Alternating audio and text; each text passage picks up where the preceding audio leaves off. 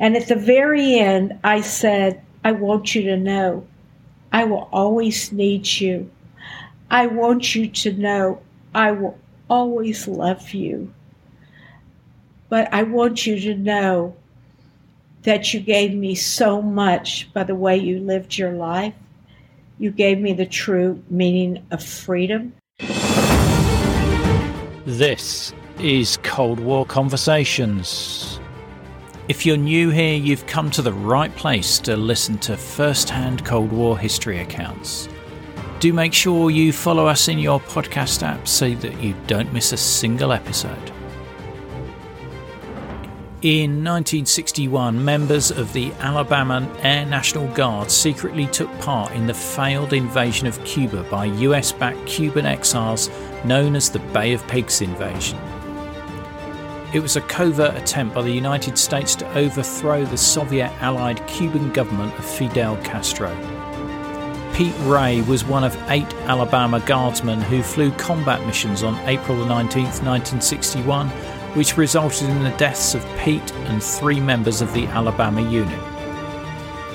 US President John F. Kennedy later acknowledged America's involvement but denied that American military personnel had entered Cuban territory.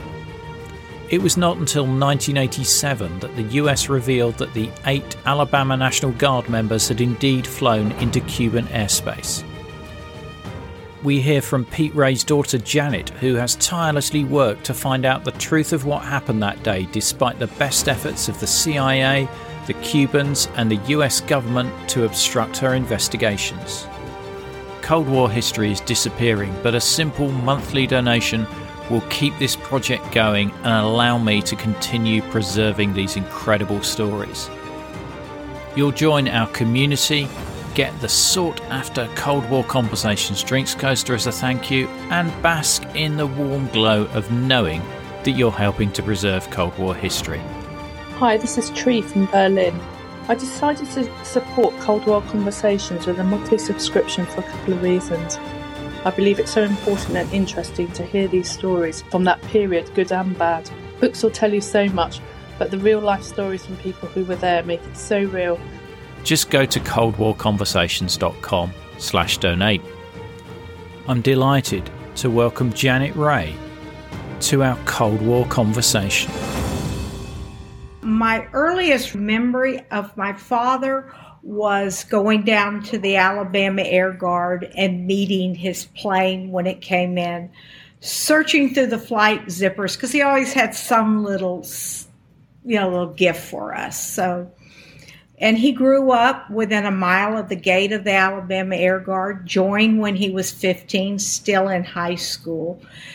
He always wanted to fly, and his math teacher in high school said he was not my best student, but he was the one who tried the hardest.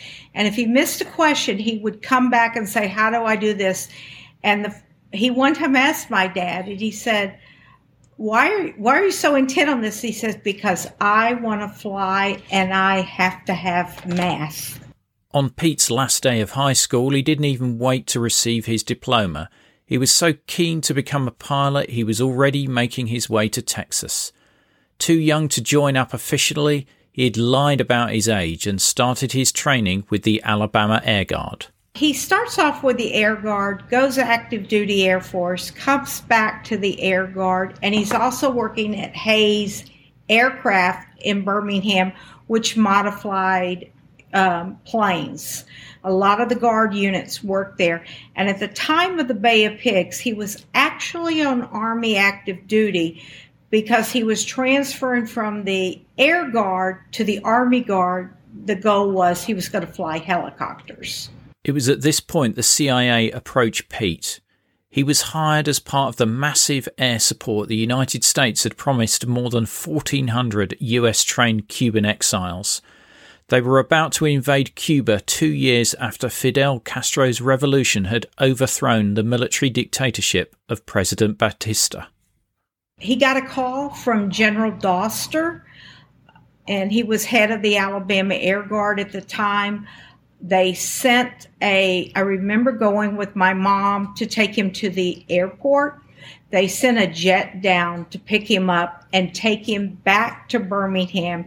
And this is in January of 1961. He comes home and he said, We're moving back to Birmingham. We check out of school the next day. He's arranged for us to move with my move in with my mother's parents because our house in Alabama was rented at the time. And I would say within less than a week, we were on our way back to Birmingham. The CIA's intention was to hide any US involvement, and Pete was to train the Cubans to fly the B 26 World War II era bomber for three months in secret Guatemalan and Nicaraguan bases. The Alabama National Guard was one of the few units still flying this type, and Pete was also to fly raids during the invasion itself, but carry no identification to minimize any traces of US involvement. Within a few days of us getting back to Birmingham, we took him to the commercial field because they were all told don't all fly on the same plane, come down separately. Well, they were all on the same plane going down. You were allowed to tell one person, but you were not supposed to tell your wife.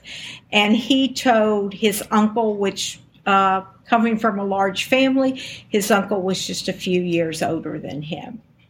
After we dropped him off, one day between Easter and the, the Bay of Pigs starting, I think very close, one night there's a ruckus. I'm in bed in the bunk beds. I'm on the top with the dog, and we hear this commotion, and I hear his voice. So I jump off the bed, and he was supposed to say, he comes in on a Thursday, and he was supposed to stay the weekend. And there was a big family reunion because we're told he's away at a special flying school. Each each pilot or ground crew, there was well over 100 from Alabama, to, had developed their own cover story. And I had come home from school early that Friday. I got out earlier. I was in first grade. And we, I was sitting in the kitchen with him. We were having a banana sandwich. My mom is washing dishes, and I look down at his leg and I see a tan line, and he's very fair. And I said, Where have you really been? Have you been to the beach without me? My mother breaks something. My dad gets up, walks out of the room, comes back wearing a long pair of pants, and he never answered me. And my stomach flipped. I said, Something is wrong. And that was my first hint. Uh, Saturday morning, my brother and I are watching Tarzan and my mother walks in and she said, I'm going to take your dad to the guard. Do you want to go with me? Come kiss him goodbye. And I just thought he was going to the guard to do some training. It was a mile away. And all of a sudden, I'm sitting there and I said, Oh my God, I saw the green B4 bag. He's leaving. And I ran down the steps of my grandmother's home and chased him down the street but I never caught him. And I ended up falling down and skinning my knees and my hands and just crying. I had blood all over my hands, but that is the last time I saw him. On the 17th of April 1961, over 1,400 paramilitaries divided into five infantry battalions and one paratrooper battalion assembled and launched from Guatemala and Nicaragua by boat. Two days earlier, eight CIA supplied B 26 bombers had attacked Cuban airfields and returned to the US. On the night of the 17th of April, the main invasion force landed at the Bay of Pigs, where it overwhelmed a local revolutionary militia. However, the invaders lost the strategic initiative, and as the international community found out about the invasion, US President John F. Kennedy decided to withhold further air support. Without air support, the invasion was being conducted with fewer forces than the CIA had deemed necessary, and the force was defeated within three days by the Cuban Revolutionary Armed Forces, and the invaders surrendered on the 20th of April. Most of the invading troops were publicly interrogated and put into Cuban prisons. what I become aware of something is wrong, I'm at the grade school across from my grandmother's house, and we're out at recess, and I see this very nice, shiny car and a man standing outside of it with a suit on. And in Tarrant, Alabama, men did not wear suits except for Sunday, and those kind of cars were not in Tarrant. And I remember standing there gripping the fence so tight, it was rusty.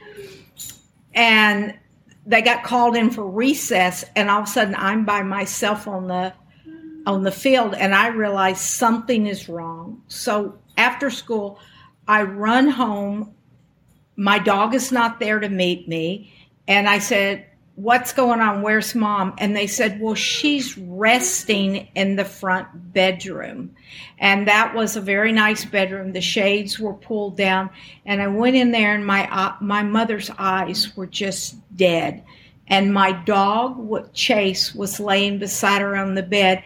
And my grandmother said, she's sick. And I said, what's wrong? What's wrong? Something's on whose car? And I got, my grandfather had come home from work and they had come in.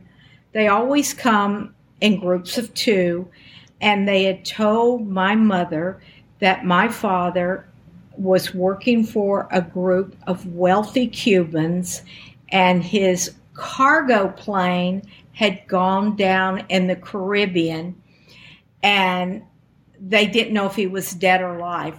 Contradicting stories start to raise the suspicions of the relatives my grandmother, they told her, if you open your mouth, it will be like putting a bullet in his head. Violet Gray, another widow, she got so hysterical that there was a Cuban guy there. He yells out, Well, we saw the engine floating. And she said, Engines don't float. So and in fact they got to the point to where they just couldn't tell another family member what happened and there was rumors these guys were away because remember this is the alabama air guard these men went to school together. They lived near us. They played sports together. Their families were together. We were in church. This is just not some CI guys from all over the country. This is a tight knit all American group of guys. And Violet started saying, who are the other widows and they finally they made her mother leave the room and then they told her who the other widows were and she had been on the phone with people saying why is your husband home and my husband's not home one of the surviving pilots reveals some more information to the families. Jimmy Vaughn came on and said, I can't answer any questions. And Violet screamed at him so much, he said, If you'll turn all your lights outside, I will come to your house. He came to her house. He told her, Wade Gray is dead. That's all I can tell you. And she never saw this person again. And that happened numerous times with all the pilots. Uh, lying was the biggest mistake they could have made. The US government decided to reveal the deaths, but in order to distance US involvement, they described Pete and his comrades as mercenaries, soldiers of fortune who were paid to fight rather than being in the service of their country. They finally came back and said, okay, they're dead. You can tell the family the Friday, I think it's May 5th, uh, Alan Shepard goes up into space. That's the day they release it, but they did not prepare us that they were going to destroy their reputation, thereby destroying the families. My dad had a photo printed in the paper that said, Nice nest egg. My dad is supposed to have said that there is these men knew what they were getting into, but they gambled with their lives uh, and lost. Uh, it it was so devastating. I have never seen grown men mad w- women crying, men crying. It devastated us. As a six year old, Janet struggles to come to terms with the news of her father's death. The first day I go to school, the teacher says, Write your name. I threw up on my desk because I couldn't write anymore. And ever since that day, I will have trouble writing sometimes. My hand just won't move or the the, the spelling don't won't come to me. But it, it's something you just learn to live with. But when I went home that day, my mom was my dog wasn't waiting. And Chase had been run over. And this is a dog that I had since a little puppy. My dad had fed Chase through an eyedropper. I fell apart on that day more than any day. And I think the two things I loved the most were gone. But my dad had always said, take care of Chase. And it was Chase who I held at night. And it was so difficult. The families are given compensation, but under the strict condition that they don't reveal anything they know about their husbands and fathers. And we were told you would get twice monthly checks coming in, $225. We had no proof that we would get this. It got to the point where they said, if you don't keep your mouths closed, we will cut off your money. It was like these women were being threatened. The widows would get together, everybody would talk about rumors. We started noticing strange things that were happening. Uh, I, I one night was looking out my back window, and at night before I went to bed, just looking at the stars, and I saw a cigarette up behind our house, one house over on the hill in the woods. Well, I would go to that spot and investigate it. I would find Lucky Strike cigarettes, uh, Camel cigarettes, unfiltered cigarettes, gum, wrappers. Now I'm six and seven. Somebody was watching us, watching us to protect. I don't know. We were not allowed to pick up the phone anymore. Violet Gray actually made several trips to Miami with Wade Gray's brother. And it was very hard for Violet because she had lost her brother in World War II as a POW. Hi, this is Rhonda in Virginia, and I support Cold War conversations because I think the work that Ian is doing is critically important. I think it's vital to record the firsthand accounts of people who lived and experienced the Cold War um, because it illustrates history in a way that a book never can. So thank you so much for the podcast. It's my favorite podcast, and I look forward to it every week. To be like Rhonda and help to preserve these incredible stories of the Cold War, as a monthly or annual supporter, you'll be able to listen ad free. You'll become one of our community, get the sought after Cold War Conversations drinks coaster as a thank you, and you'll bask in the warm glow of knowing that you're helping to preserve Cold War history. Just go to coldwarconversations.com slash donate to find out more. Uh, and Violet's mom had said when Wade left, she says he's never coming back. I can, I know, but then it it became a cycle of of fear that these women shades were down, double locks were put on the door, and there would be all these occurrences happening. Now, at the same time, my mom is trying to reach out to her friends that she went to high school with. They were my dad's friends. They played on football, and most of them wouldn't come to the door. Uh, I had a gentleman that lived down from us, Roy Wilson. I called him Mr. Roy. I spoke to him every time he would run from me if he saw me, run into his house, and I would see him there, and he would not come to the screen door. One night, one of the pilots covertly comes to Janet's house to tell her mother the truth about Pete. My mom is washing dishes. I'm sitting at the kitchen table, and someone comes up the alleyway to the back window where the kitchen was, and he said, Margaret, it's Dalton. Turn out all the lights. And my mom goes to the window and she says, Dalton, what's going on? Where's Pete? What's the truth? And he said, I cannot tell you the truth. And he said, But one day I will come back when I'm cleared and tell you the truth. But I want you to know Pete is dead. And my mom trusted these people. All these widows trusted these other guys involved. And they should have had to come to us and those be the one to tell us. We trusted them. We knew them. The campaign of intimidation gets more threatening. I remember leaving my house one day going to school, and I'm like seven by this time.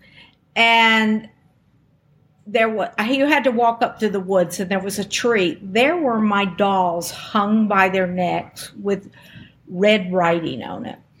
I'm screaming hysterically trying to go these dolls which i didn't even really like them because i, I preferred my dog to the dolls. But my dad had given me well santa had given me a tiny tears doll my dad thought it would make me be less of a tomboy but it didn't work and then they came in again and they would sit and question me, Where did you leave those dolls? I said, I don't play with them. They stay in my room sitting in a chair over and over. And then I said, I want my dolls back. Well, you, why can't I have them? Well, there's dirty words written on them. But I don't know what it was, but I learned as a child, you know, most kids don't like the dark. And then I've, I've made myself, I said, the night has to become my friend. If somebody's watching us from outside, if it's dark, I can see them too. And I started collecting things. Uh, one day I went, my mother would walk around with something in a pillowcase. And one day I walked in her bedroom and I slipped my hand under her pillow and I felt something cold. And I pulled out a pistol. And that is the first gun I had ever seen in my life.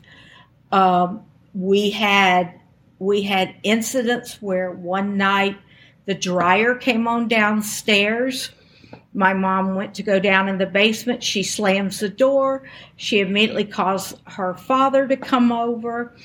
And somebody had gotten into our basement and filled that dryer with sand, uh, but all the doors were locked. So we don't know how they got in. We don't know if it was someone just harassing us. Violet Gray would, neighbors would call her and say, There's a car sitting in your driveway.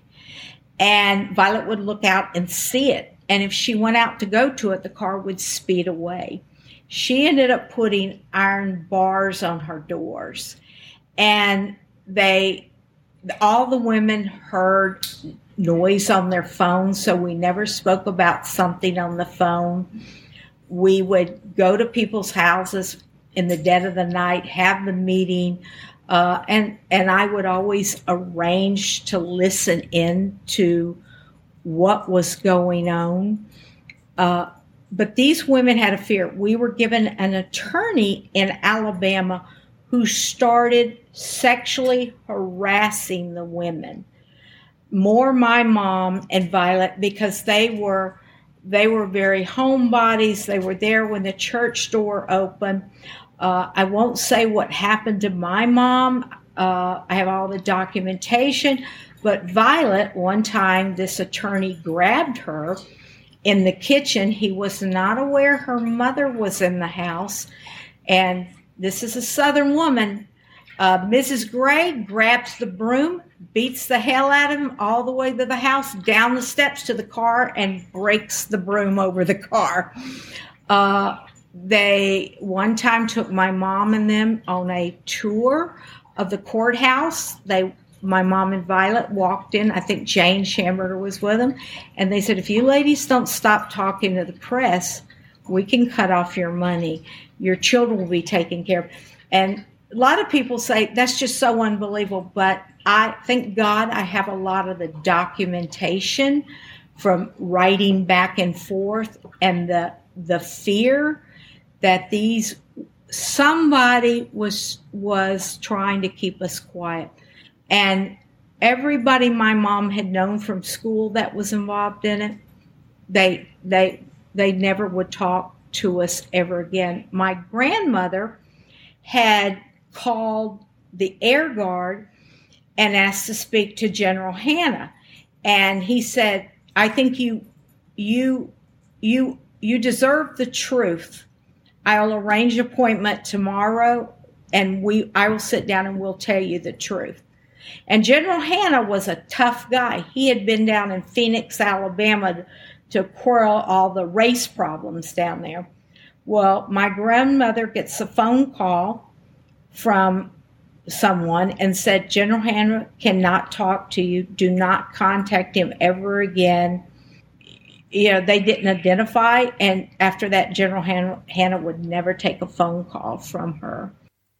Janet decides to take things into her own hands and starts to research and try and find out what really happened to her father. And you have to understand, I'm six years old. I, I'm not that great on reading. So through my life, it it becomes as I learn to read. My mom remarries right before my sixth grade year and we moved to San Antonio, Texas, to Lackland Air Force Base. She married a uh, Air Force flight surgeon, and of course, I pitched a fit. but when I got there, it became my Mayberry. I could get on my bike, I could get on the blue bus, and I could get to the library. And I would cut lawns or babysit, and cutting lawns with a push mower so I could earn the money to go to the library and make copies of any and everything I could find on CIA, on Cuba. And I remember the librarian a lot of time they would ask, why, you know, you're you're a little girl. Why are you doing this? I thought, oh, I'm just interested in it. And one time a pilot that was leaving to go back to Vietnam, he said, You you're hiding something. What are you looking at? Why are you so interested in the Bay of Pigs? And I said, Well, the reason I'm interested in it is because we had to hide under our desks for fear of Fidel Castro dropping a bomb on us. And I actually felt nobody remember you we start practicing to get under our desks in case the nukes are sent and nobody in my school had any idea who Fidel Castro. I had no idea who he was, but I it became a war between Fidel Castro and I. And I was not going to let anybody break that bond of loyalty and love. And I was going to learn the truth and I was going to bring my father home I wasn't prepared for how much opposition I would have from the the CIA, and they actually had a program which uh, against me to quiet the daughter's curiosity. I was very insulted when I found out about it. I said, "This wasn't curiosity. This was a code of loyalty." But the more they pushed back on me, they would come, they would talk to you, the more I knew I was on the right track. We go to my my great grandmother, Granny Bailey. It was my dad's grandmother. She had had 11 children. My dad was her my mom my grandmother Mary Ray was her oldest. My dad was the her oldest grandchild. And one night, it, this is just a little three bedroom home. You walk through one bedroom to get to the other one. And she, they were all talking about what are we going to do about Janet? She's not letting it go. And the reason we would go to her house to have conferences is because nobody would come down that street. Uh, all the other cars, cars could be passing by or sit around.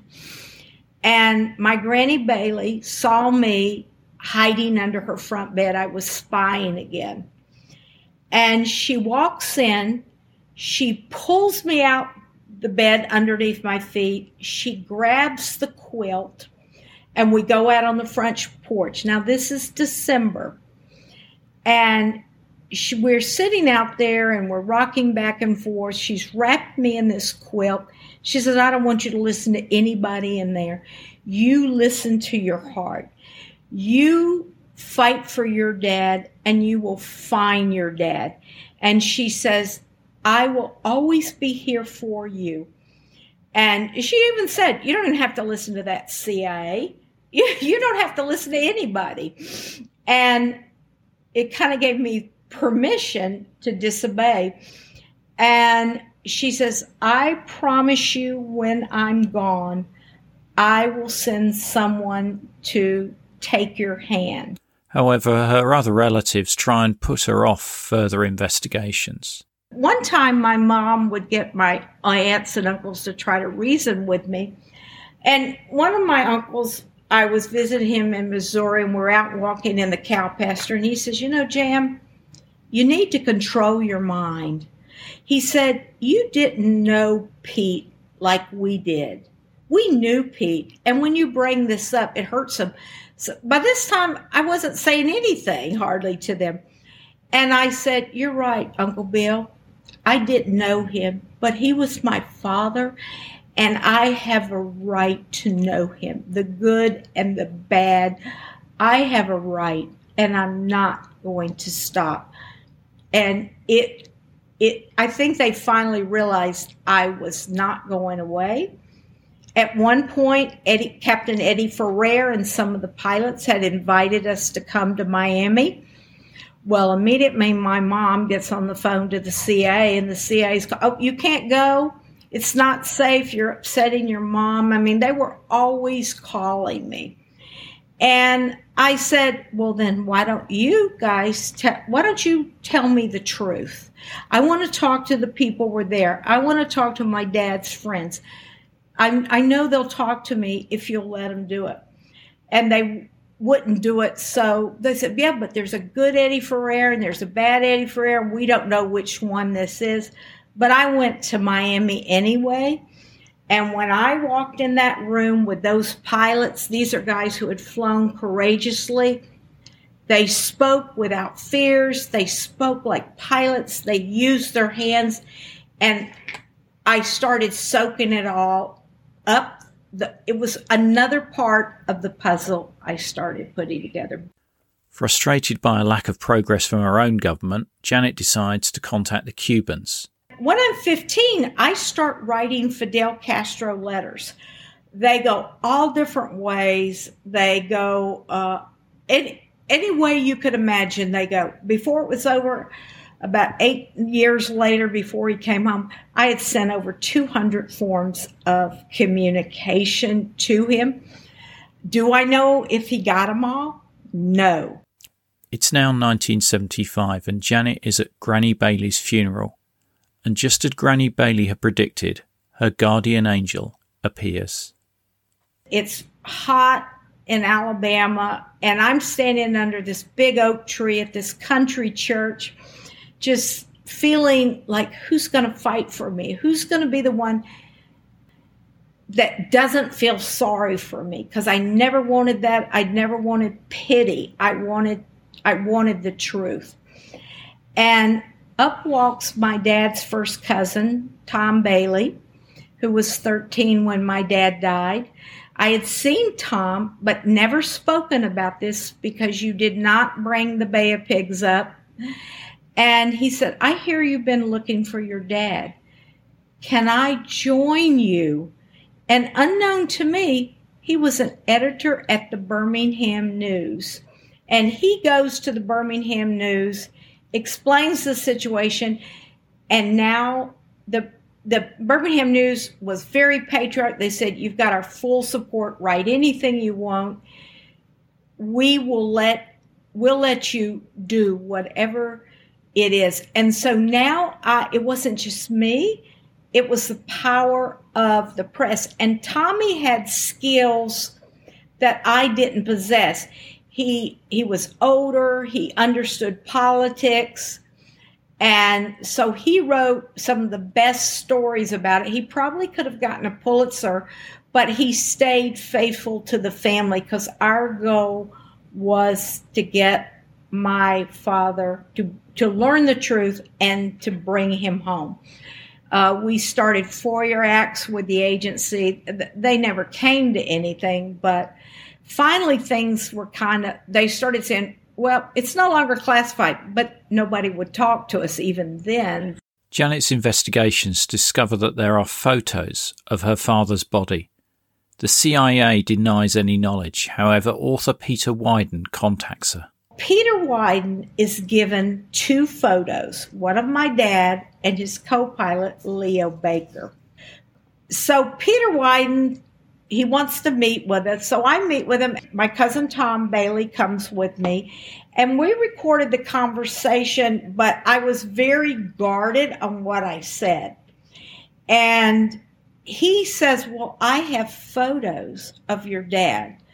I had met with Castro and Fernandez Mell, who was head of Castro's army at the time at the Central Australia sugar mill, just up the top of the Bay of Pigs.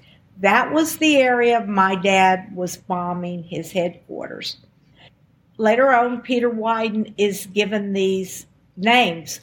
Well, my dad flew with no identification. And I had verified this. I knew this before. I had spoken to Bobby Whitley, who had gone to high school with him, worked on the radios. And Bobby had spoken to my dad that night right before he took off. And he said, Your dad handed me his wallet and your photos. And he opened the wallet up, and my dad said, Don't worry, there's no money in there. I might need it in Havana tomorrow night. So I knew my dad had did not have his alias papers on him. Leo Baker flew with his. Berliss is the name he used, and he used Boston as his hometown because he had lived there. So, what happens is the Cubans are describing they have the body of my dad. But when I, I asked Peter Wyden, I said, please send me those photos. By this time, I'm married. I'm living in Germany at Hahn Air Base. My husband's flying F4s. He's sitting nuclear alert. I get the photos and I open them up, and I don't want to say it's my dad. I just cannot say it. Well, the photos are mislabeled. And I remember when Peter Wyden told me of photos, I called the CIA up and I said, Oh, the photos have materialized and I'm going to get the photos. I go, We know nothing about any photos.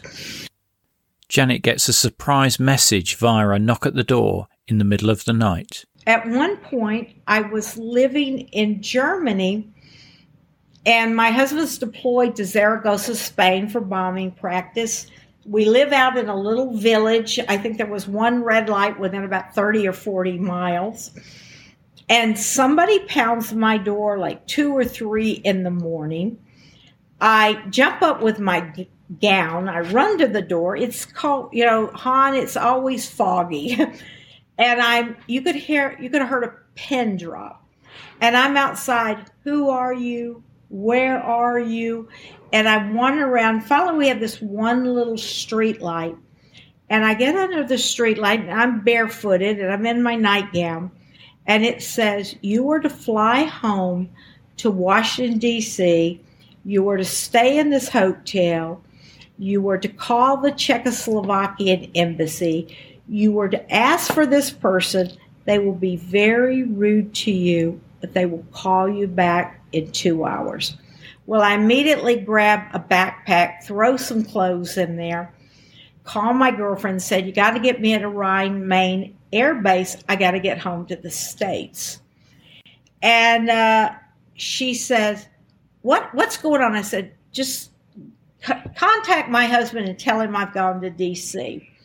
because there was no way of getting in touch with him except through the base. So I get I get to Rhine, Main, and they're uh, well, the last plane's taking off, and it's still dark. And I said, I'm talking to the controllers, hysterical woman as usual. And I'm saying, stop that plane, get the pilots on the thing.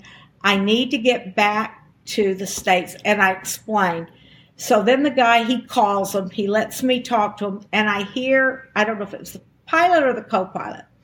And he said, there were Americans who died in the in the Bay of Pigs put her in the follow me truck, put some earphones over her, you know, to block out the noise, and get her on the plane. And I got on the plane and we took off immediately. And then they said, they called me at the cockpit and they started talking to me and they said, Do you even have any money? I didn't have a penny to my name, but I had gotten my first credit card in the mail and they took up a collection. I I went into I think the Carolinas. That's where I flew into. I ended up going to visit my mom, and while I was in Selma, there was a retired judge who was going to Washington to see his dear friend Senator Sparkman, who was head of the Senate Foreign Relations Committee from Alabama. And I that's who I plan to go see. And they said, well, he said, well, Judge Reynolds will meet you up there and and take you to go see Senator Sparkman. So I'm in Senator Sparkman's office. It's it's the Judge Reynolds. It's Steve Miller, his assistant, and his secretary, his right hand, Octa Watson, very southern, very tall woman. And he's like, oh, no, you you you cannot go to the Cuban embassy. They're going to use you. They're going to do this. They're going to do that. And finally, Octa Watson goes, John, may I say something? He says, yes, Octa. She says, I suggest you support her because she's going to make that phone call and she's going to the wherever they tell her to go no matter what. And he looked at me and he said, Are you going to disobey me? And I said, Oh, yes, I am. So then he assigns Steve Miller to go with me, and we make the call. We end up going to the Cuban intersection, which is across the street from the embassy because we don't have diplomatic relations and they were very nice, very dry. Uh, I did it. Uh, they searched my purse and everything. I'm sure they copied my IDs. That's when the relation starts going back officially through the government. And uh, when I get back to Hahn Air Base, I get hauled in by saying, Are you aware of what your husband's security clearance is? And I said, I don't know anything secret.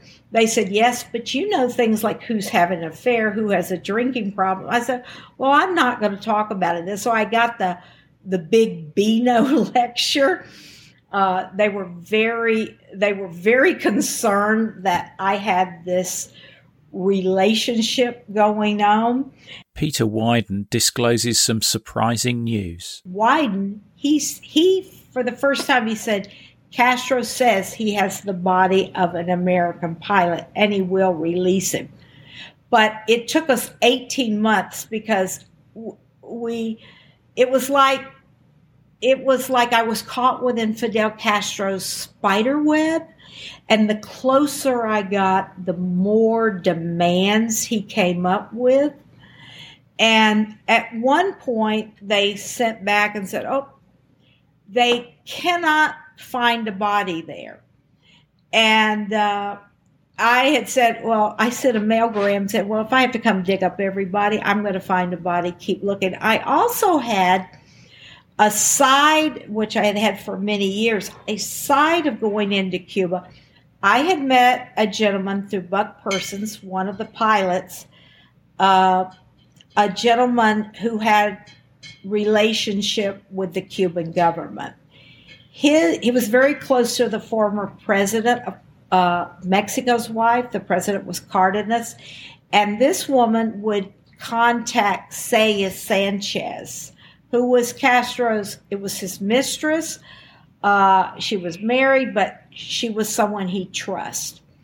And it is my understanding, Celia said, let the body go home. Let that let that little girl have her body, her dad's body back. And also, uh, Alex Fedorenko was the person. he had a nephew who was a Russian MiG instructor in Cuba. So these kind of communications were going back and forth.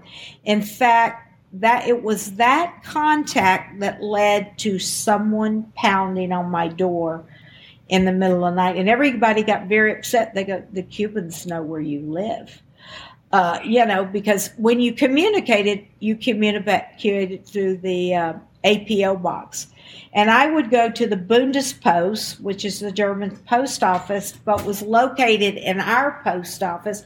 And the Germans would go, they could send things directly to Cuba. I couldn't send it through a APO address. And they said, Are you aware of what you're doing? Well, I found out later that everybody that that everybody was monitoring all my communications and they were very short because I didn't have a typewriter. In fact, it was I did have one, but it was missing some keys almost. Janet discovers another photo of her father, which shows some disturbing evidence. And I found another photo of my dad because the photo the Cubans had sent us did not show his right temple. He was it was a very bloody photograph, but I got another photo that showed the right temple. He was executed point blank to the right temple. It blew his right eye out. You could see the the powder burns. And I years later I was able to take that photo to the Cubans and he was laying on a patio with very, with decorative tile. And I tracked down the DeValle family here in Miami and I showed them pictures of just the tile. Three or four members of that family said that was the family home. It was it was nothing fancy when they would go to the sugar mill. And that's our tile. Well, then I showed them the rest of the photo, and it's my dad and it's Leo Baker after they're shot. Janet now discovers the truth about what happened to her father. My dad had made it out of the airplane, was wounded in a gun battle, but no nothing major. They just needed to clean the wounds.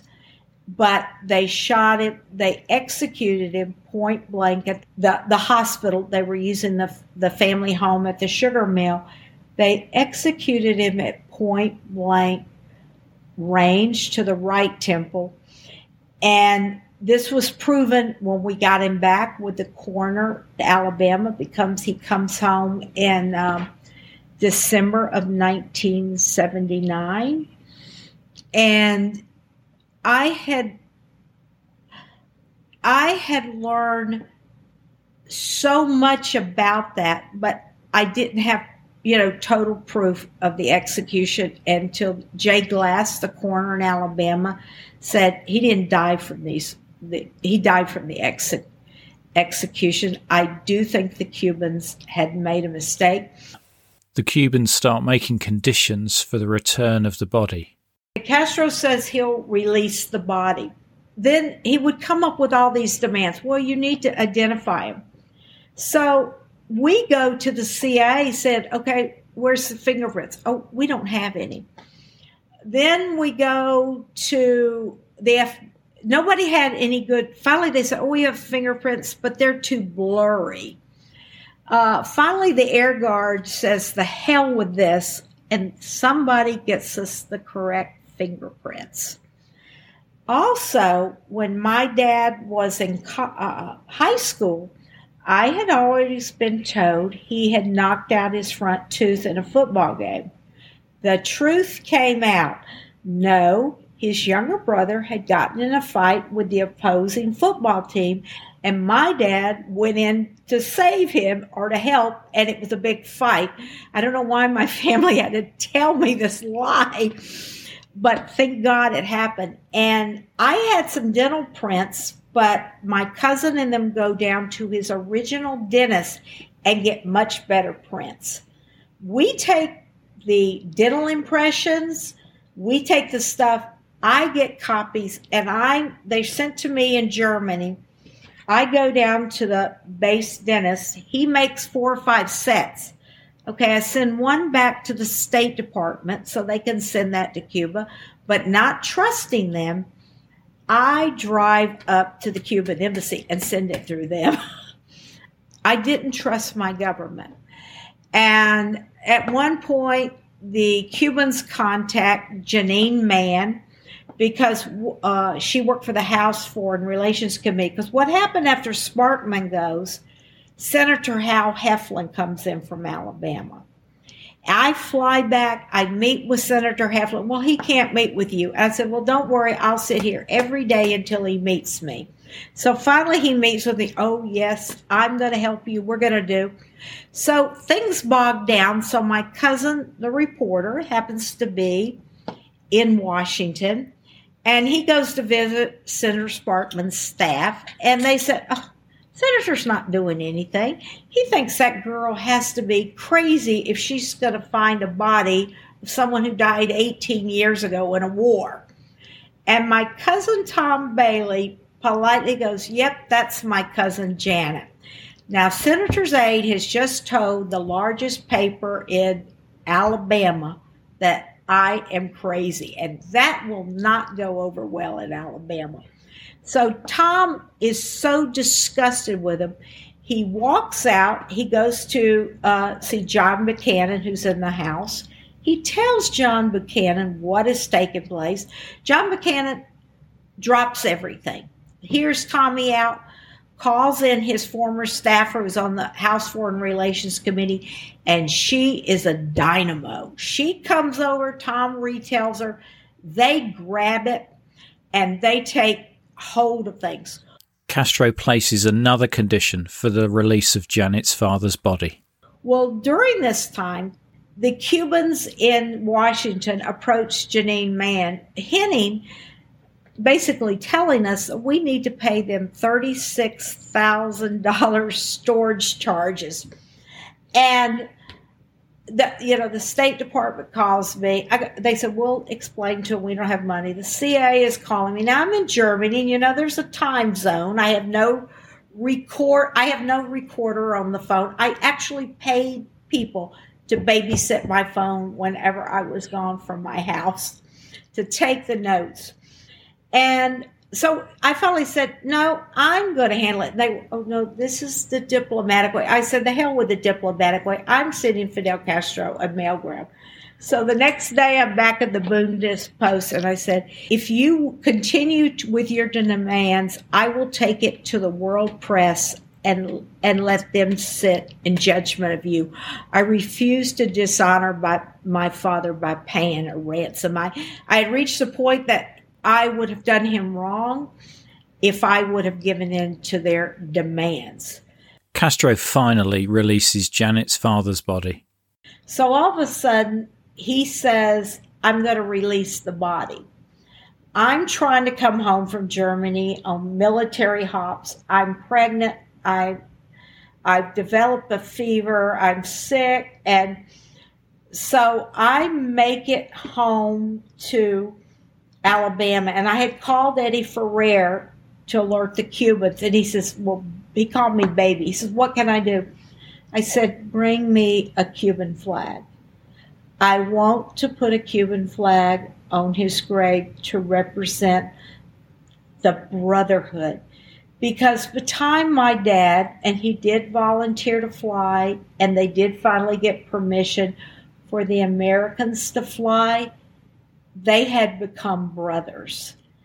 And the night before my dad took off, when he was sitting with Bobby Whitley on the plane, Bobby says to him, You know, Pete, you don't have to go. My dad nods. Then he said, Pete, you know you probably won't come back. And he said, I know, Bobby, but just because my president has betrayed the brigade does not give me the right to do the same. Because what had happened is the Cubans had gone in to Garth Thor's to send a message to the White House, which Gar confirmed it, got to the White House, saying, give us cover. Now, now they're talking about air coverage. And uh, the White House said, no, no. And it it was a bond of a brotherhood. And some people say, well, you know, he didn't have to do it. And I said, yeah, but he gave me so much by the way he lived his life.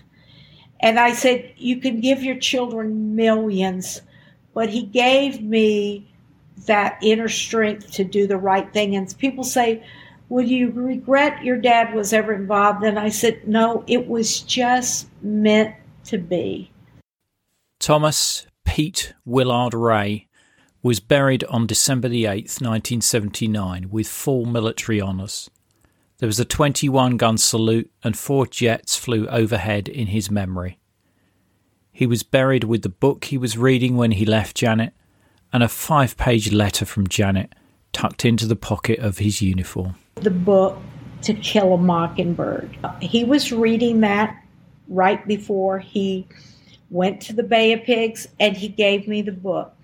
And, you know, it's about racial injustice. I find it that sometimes you have to fight the war. You have to fight, you might lose, but you still have to fight the war. And that gave me that strength to go against people. And by that time, the book no longer has covers on it. And I, I felt like that was a message because he, I wasn't reading it, but he was telling me that, you know, as he was telling me what he was reading. But those are the things that I love. I wrote him a very long letter that I wanted buried with him. And at the very end, I said, I want you to know I will always need you. I want you to know I will always love you. But I want you to know that you gave me so much by the way you lived your life. You gave me the true meaning of freedom. There are photos and videos illustrating this episode in our episode notes. Look for the link in the podcast information. Now, this podcast would not exist without our financial supporters, and I want to thank one and all of them for their generous support. If you want to help us, just go to coldwarconversations.com slash donate for more information. And you can also join our Facebook group where listeners just like you continue the Cold War conversation. Thanks very much for listening. It is really appreciated. Goodbye.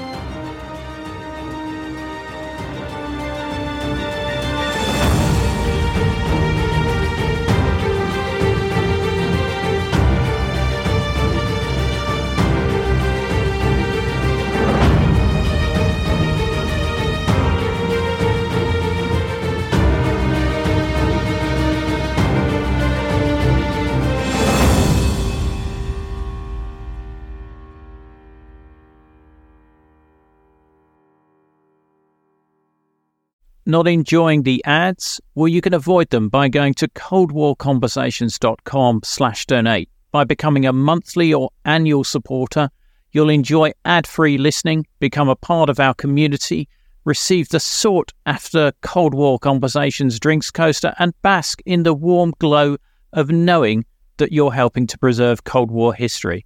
Just go to coldwarconversations.com slash donate for more information.